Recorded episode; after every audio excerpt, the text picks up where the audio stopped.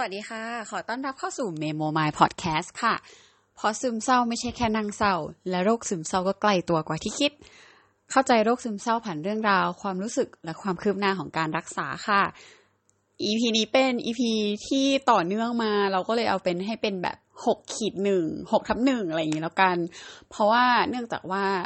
เมื่อวานเรามีพูดถึงแบบยาฟูล็อกไปที่ มีผลทำให้เราใจสัน่นมือสั่นอะไรเงี้ย ซึ่งเเมื่อเช้าเนี่ยก็มีความมือสั่นใจสั่นอยู่ แล้วก็เริ่มเหมือนเยอะขึ้นเรื่อยๆ ประมาณนึงอะไรเงี้ย ก็เลยตัดสินใจว่า โอเค โทรไปหาทางที่โรงพยาบาลดีกว่า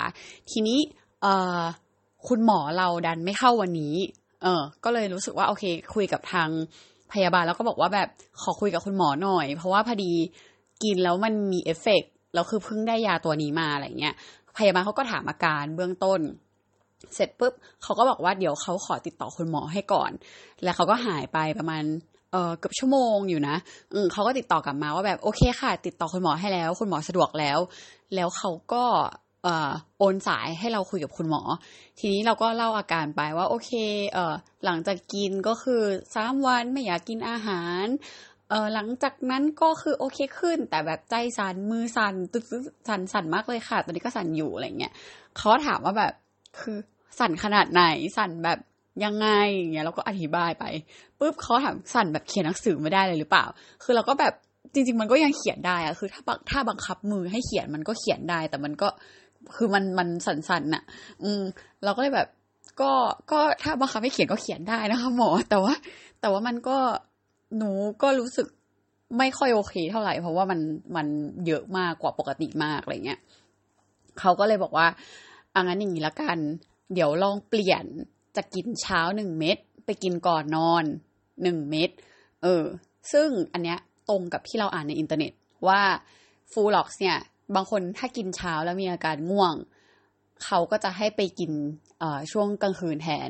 แล้วหมอก็บอกว่าอะเดี๋ยวลองเปลี่ยนมาเป็นกลางคืนนะ แล้วก็เดี๋ยวลองดูอาการอีกทีนึง เพราะว่า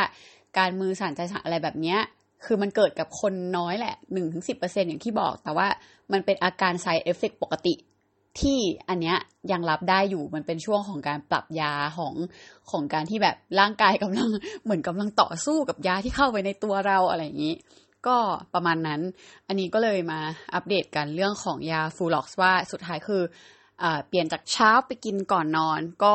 จริง ๆ วันนี้เราก็เริ่มแล้ว คือเมื่อเช้าเราไม่ได้กินเอ่อตอนนี้ก็รู้สึกว่า เอ้ย ไม่เพียเลย อันนี้คือเห็นชัดเลยว่ายายาพอยาแน่ๆ วันนี้เราไม่เพียเลย แล้วก็คือใจสั่นมือสั่นยังมีอยู่ แต่ว่าไม่ไม่มีขอบอ่อนเพียเหมือนที่ผ่านๆมา แล้วก็กินข้าวได้ดีมากดีปกติ ก็ประมาณนี้ อันนี้ก็คือ มาอัปเดตกันเรื่องของยาฟูล็อกที่เปลี่ยนจากเช้าไปกินกลางกลางคืนในปริมาณโดสเท่าเดิม ก็ประมาณนี้ยังไงก็เดี๋ยวลองดูว่าเราจะต้องโทรหาคุณหมออีกไหม